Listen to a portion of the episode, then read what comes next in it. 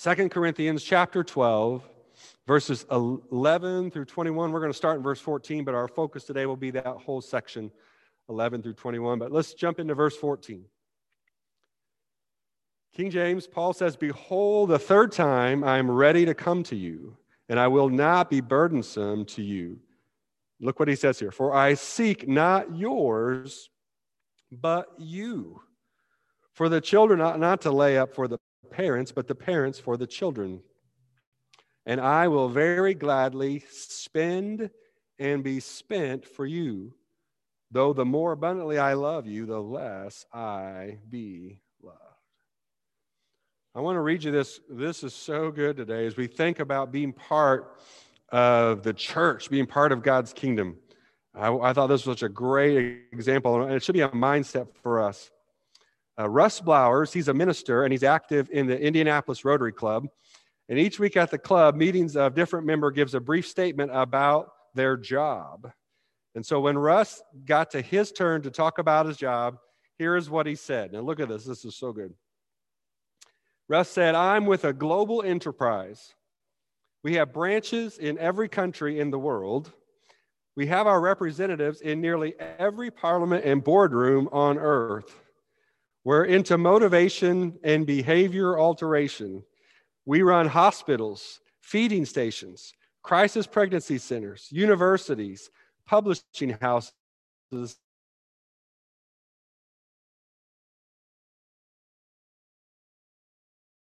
insurance. We perform spiritual heart transplants. Our original organizer owns all the real estate on Earth, plus an assortment of galaxies and constellations. He knows everything and lives everywhere. Our product is free for the asking because there's not enough money to buy it.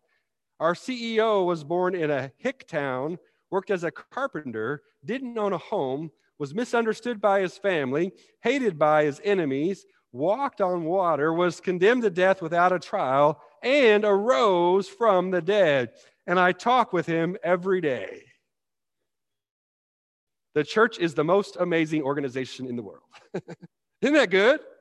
That's my job. That's who I work for. That is the church. And I want you to be encouraged this morning as you think about it. When you're spending and being spent for Jesus, you're spending and being spent for the best job in the whole world.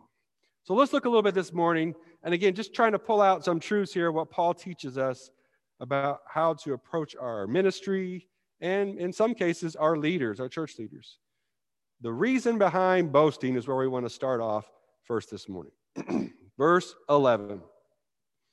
Paul says, again, we've talked about this the last couple chapters I have made a fool of myself, but you drove me to it. I ought to have been commended by you, for I am not in the least inferior to the super apostles, even though I am nothing.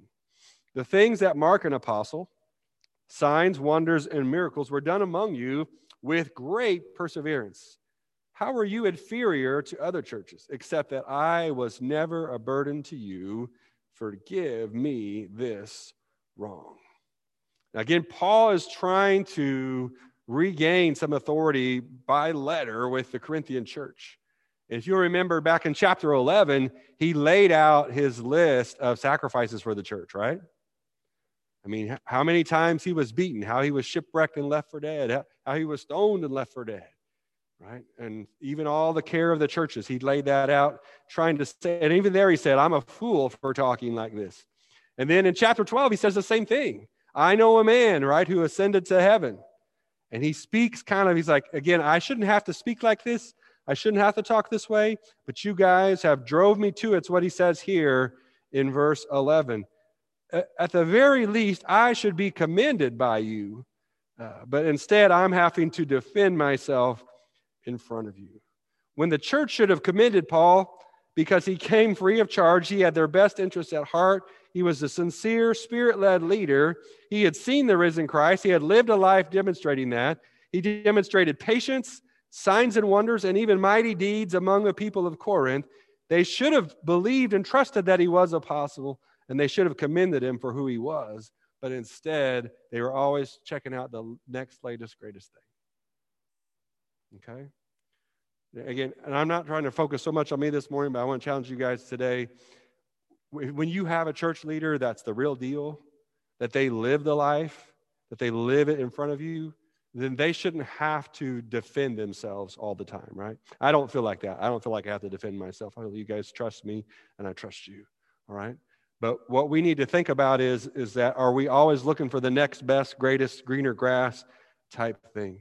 As a matter of fact, Paul points out here and he says that the, the only thing that he d- did for some other churches that he didn't do for them was he didn't ask them to take in his financial needs. Paul was building tents there in Corinth, so he didn't have to be a burden to the church at Corinth. In other churches, he did ask for help. So, very simply this morning, I want you to think about this way. Please respect your church leadership if they demonstrate these characteristics among you. Church leaders should not have to whip out some list of all the things they have done for you or how many ways they have helped you. And here's what I want to challenge you this morning, and I've done it myself. Don't take good church leaders for granted. All right? And so, even in our church, when you think about the people who are leading us, whether it's through uh, SOCON or it's through Sunday school or Megan doing on our Sunday school there as well, we need to appreciate people who are willing to step up. There's so many people that will just sit and consume. But for people who will step out and will take that, that step of faith to share and to teach and develop and grow us, we need to respect them and not take them for granted. And that's the first thing I wanted you to see this morning. Second thing I want you the heart of a servant. And Philippians 2 was my devotions this morning such a reminder there of Jesus being that picture of a servant. We have it here with Paul as well. So let's look back again in verse 14 of Second Corinthians chapter 12. Paul says, Now I am ready to visit you for the third time, and I will not be a burden to you, because what I want is not your possessions, but what? But you. After all, children should not have to save up for their parents, but parents for their children. So I will very gladly spend uh, for you everything I have and expend myself as well. Spend and expend. If I love you more, will you love me less? Be that as it may, I have not been a burden to you. Yet, the crafty fellow that I am, I caught you by trickery. Did I exploit you through any of the men I sent you? I urged Titus to go to you, and I sent our brother with him. Titus did not exploit you, did he? Did we not act in the same spirit and follow the same course? Have you been thinking all along that we have been defending ourselves to you? We have been speaking in the sight of God as those in Christ, and everything we do, dear friends, is for your strengthening. Yes, everything we do is for your strengthening. Okay? So I want you guys to think about the heart of Paul here this morning. Paul says, I'm coming again. he's going to come for the third time. And when he comes, he's not asking for them to pay his way. He will ask for some money for the churches at Jerusalem. We saw that in chapter 8 and 9. He wanted them to be generous, right?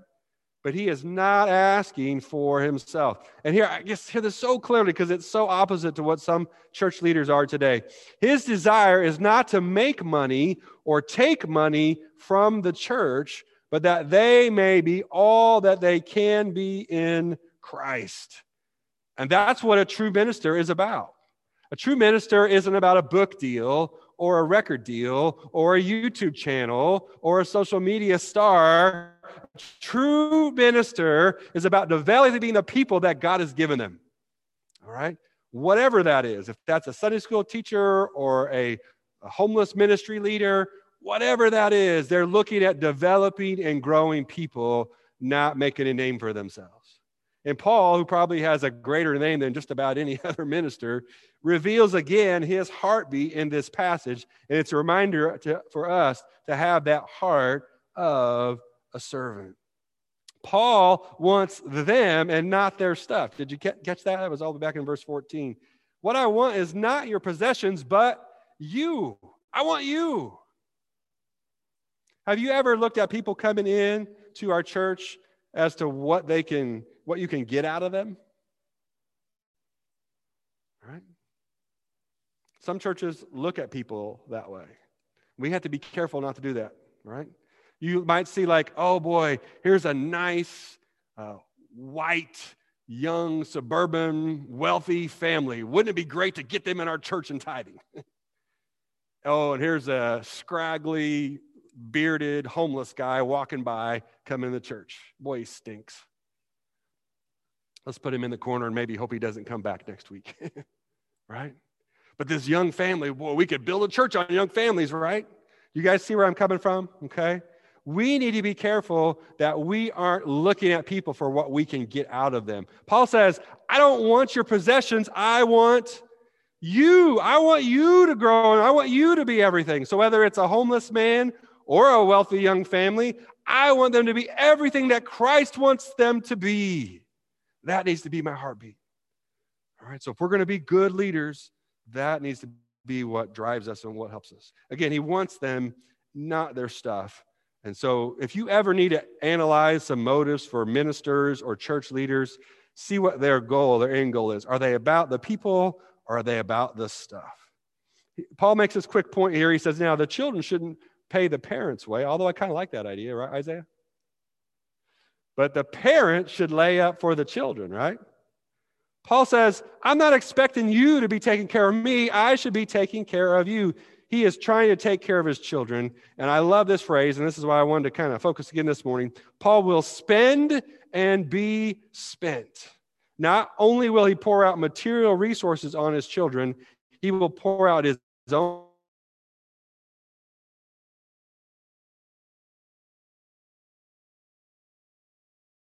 time if you had taken off the back of, look at Paul's back, you taken off of his shirt and look at his back, you would see physical scars all over that back, right? You would probably see some really ugly bruises from where he had stones thrown at him, right? If you could look at Paul, you would see a body that was used up. What are we using up for the kingdom of God today, right?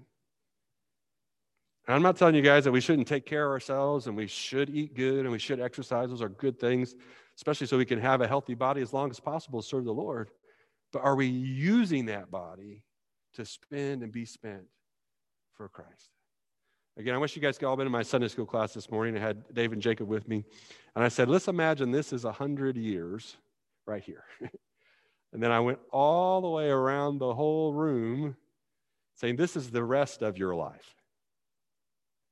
And we get so worried about this here, don't we? Right? I know I do. And yet, if we'll be obedient with this, what is coming is so worth so much more. Spend and be spent. Here's a quick little humorous illustration to remind us about that. Jack Moore wrote a story about two teenagers, and one teenager was talking to another. I'm really worried. Dad slaves away at his job, so I'll never want for anything, so I can go to college. And mom spends every day washing and ironing and cleaning up after me. She takes care of me when I'm sick. Well, the other kid says, So what are you worried about? The first teenager says, I'm afraid they might try to escape. right? Parents should care for the children. And again, that's the point here. The minister shouldn't be the one begging people to resource them and continue to, to give them and exalt them, but the parents should be caring about the children. And so Paul brings up an interesting point here, and I thought this is, you could tell it's kind of stinging him a little bit. He says he feels like the more he loves them, the less they do. That's because sometimes his love comes in the form of discipline. Can you hear me out just a little bit this morning? I haven't been too hard on most of you here, but there may come a time where I may try to speak into your heart. I may call you out on something. All right? It may be a time where a men's ministry leader or a Sunday school teacher pulls you aside and says, Man, I love you, but I'm really worried about what the decisions you're making here. Right? That takes some courage, doesn't it? Right? Because you're always like, Well, if they look back at me, they're going to see all my flaws and failures. But Paul was willing to make and to take care of the people by bringing discipline to them as they needed it. Okay?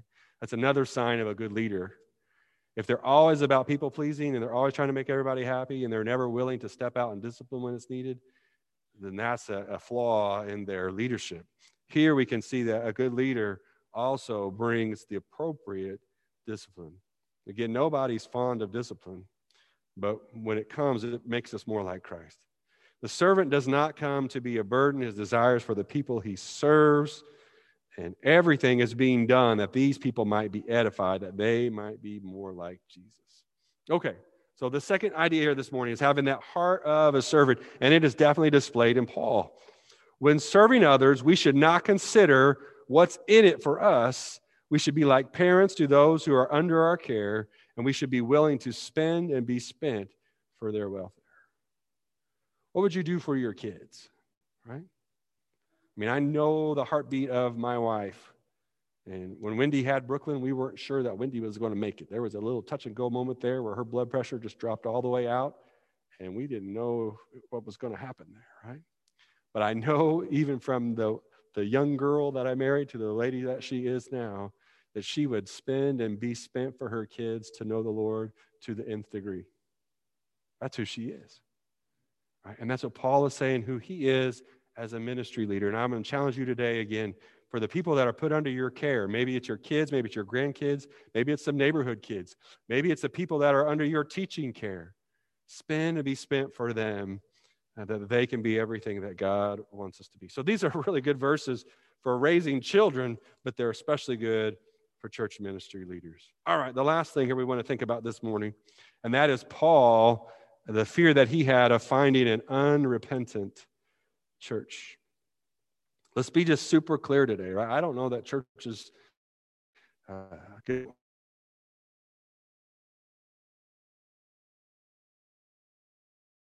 only still call out sin. And people do, they still repent of those sins. This has been going for 2,000 years, and Paul was concerned about this very thing at Church of Corinth. Look down, if you would, in verse 20.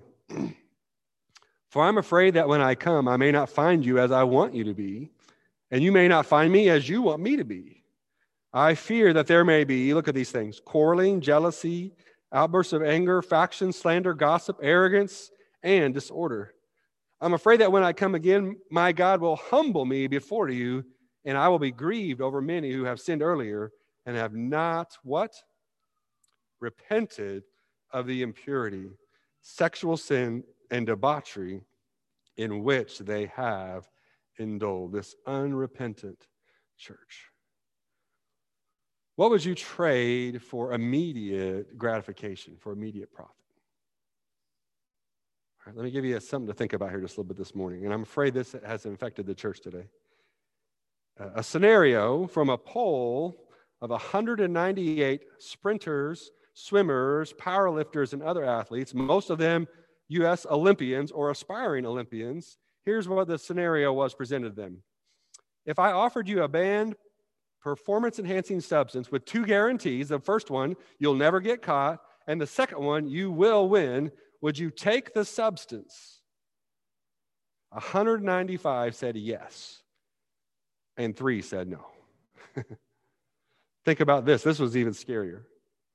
Scenario two you are offered a banned performance enhancing substance that comes with two guarantees. One, again, you'll never be caught, but this time, two, you will win every competition you enter for the next five years, and then after that, you will die from the side effects of the substance. Would you take it? More than half of the athletes said yes.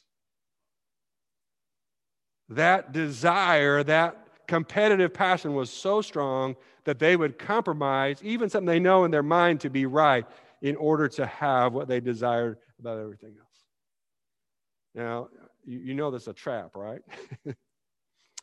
some in the church at Corinth, they lacked some integrity.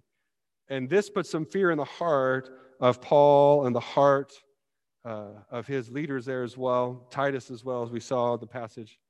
Here's what I want you to think about with me this morning people had a disregard for the words of God, and they were willing to exchange a temporary delight for an eternal one. Hear the Lord speak today? They had, this is the church of Corinth I'm talking about, and I'm applying it to us, the church as a whole, and us today as Cross Life too. People had a disregard for the words of God and they were willing to exchange a temporary delight for an eternal one. Again, more worried about this hundred years than the whole way around the room, right?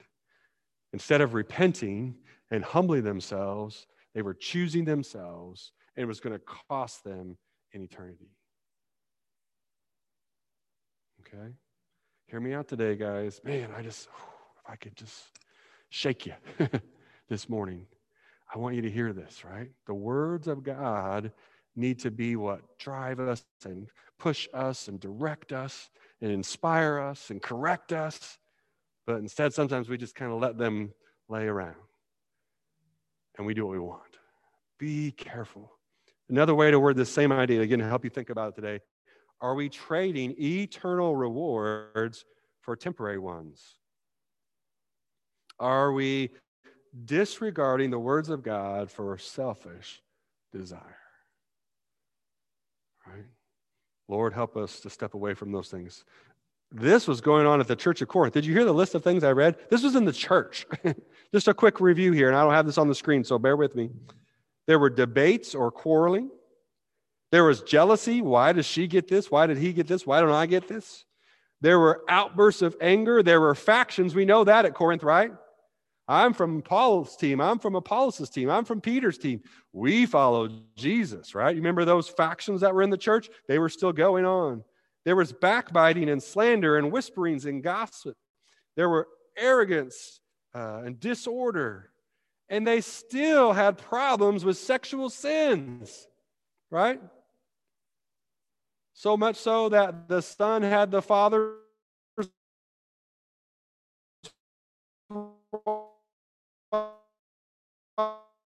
life. You and ultimately, uh, I love that King James word, lasciviousness or a debauchery, just an all out pleasure seeking desire at the church at Corinth. And part of the reason I think Paul and Titus worked so hard is because they didn't want their labor to be in vain. You ever had your labor in va- be in vain? Work on something and then something happens to it, and you're like, oh, right? Why did I go to all that trouble? They're working so hard because they thought if I could work as hard as I possibly can, maybe this thing will hold together. The Corinthian church had displayed these problems before, and they had displayed a problem with repentance.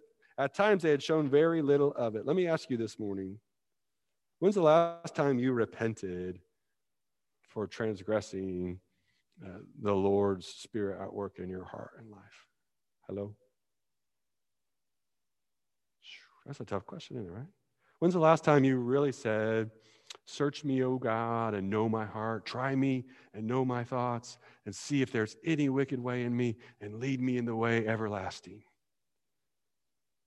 When's the last time you really humbled yourself and said, God, I want what you want, not what I want? That's where the Lord's been convicting me, right?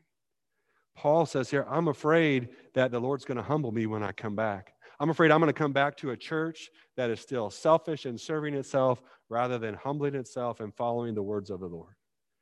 And I, all I'm trying to push on to you guys and you guys at home today is take God's word, let it soak in your heart.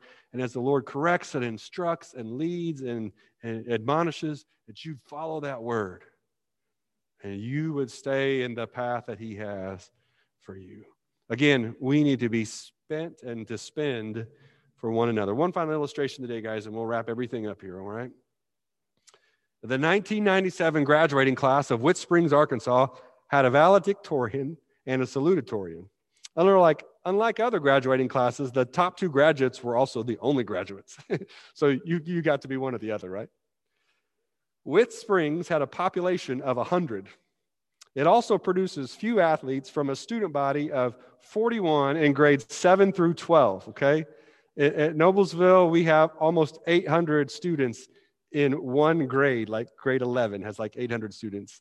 They had 41 kids, grades 7 through 12. but the author goes on to say they managed to produce athletes that take team play to a new level.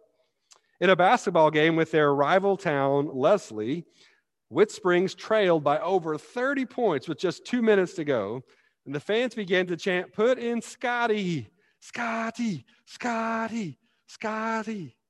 Well, Coach Nash obliged and inserted senior guard Scotty Harmon. Harmon has cerebral palsy. Harmon received a pass alone and unguarded on the perimeter, and he flung the ball toward the hoop. Well, he missed. His teammates scrambled for the rebound and gave Scotty a second chance, and he missed again, which started another fight for the ball. The kids know when Scotty's in there, their game is over, Coach Nash said. They're doing it for him now. The atmosphere changes. Even if they're worn out, they'll break their necks to get that rebound. Our kids will go above everybody to get the ball to Scotty. On his fourth try, Harmon sunk a three pointer and fans on both sides of the gym cheered wildly. The scoreboard said Leslie 89 and Witts Springs 58, but everybody left a winner, especially Scotty's teammates. And the picture here again is that just like his teammates, let us spend and be spent for one another. How hard I will get a rebound to give Vicky her best chance to be what God wants her to be how hard I'll try to steal and defend and do what I can to get Greg what he needs to be what God wants him to be. I want to spend and be spent for my teammates. Because when they win, when they score, what happens? We all win big time, right? Are you willing to give of yourself so that someone else may be closer to Christ? The ultimate question this morning is how are you helping others get closer to the Savior? All right, let's stand this morning. Thank you guys so much for your attention. Please let the Lord's uh, word speak to your hearts today. Let's spend and be spent for one another.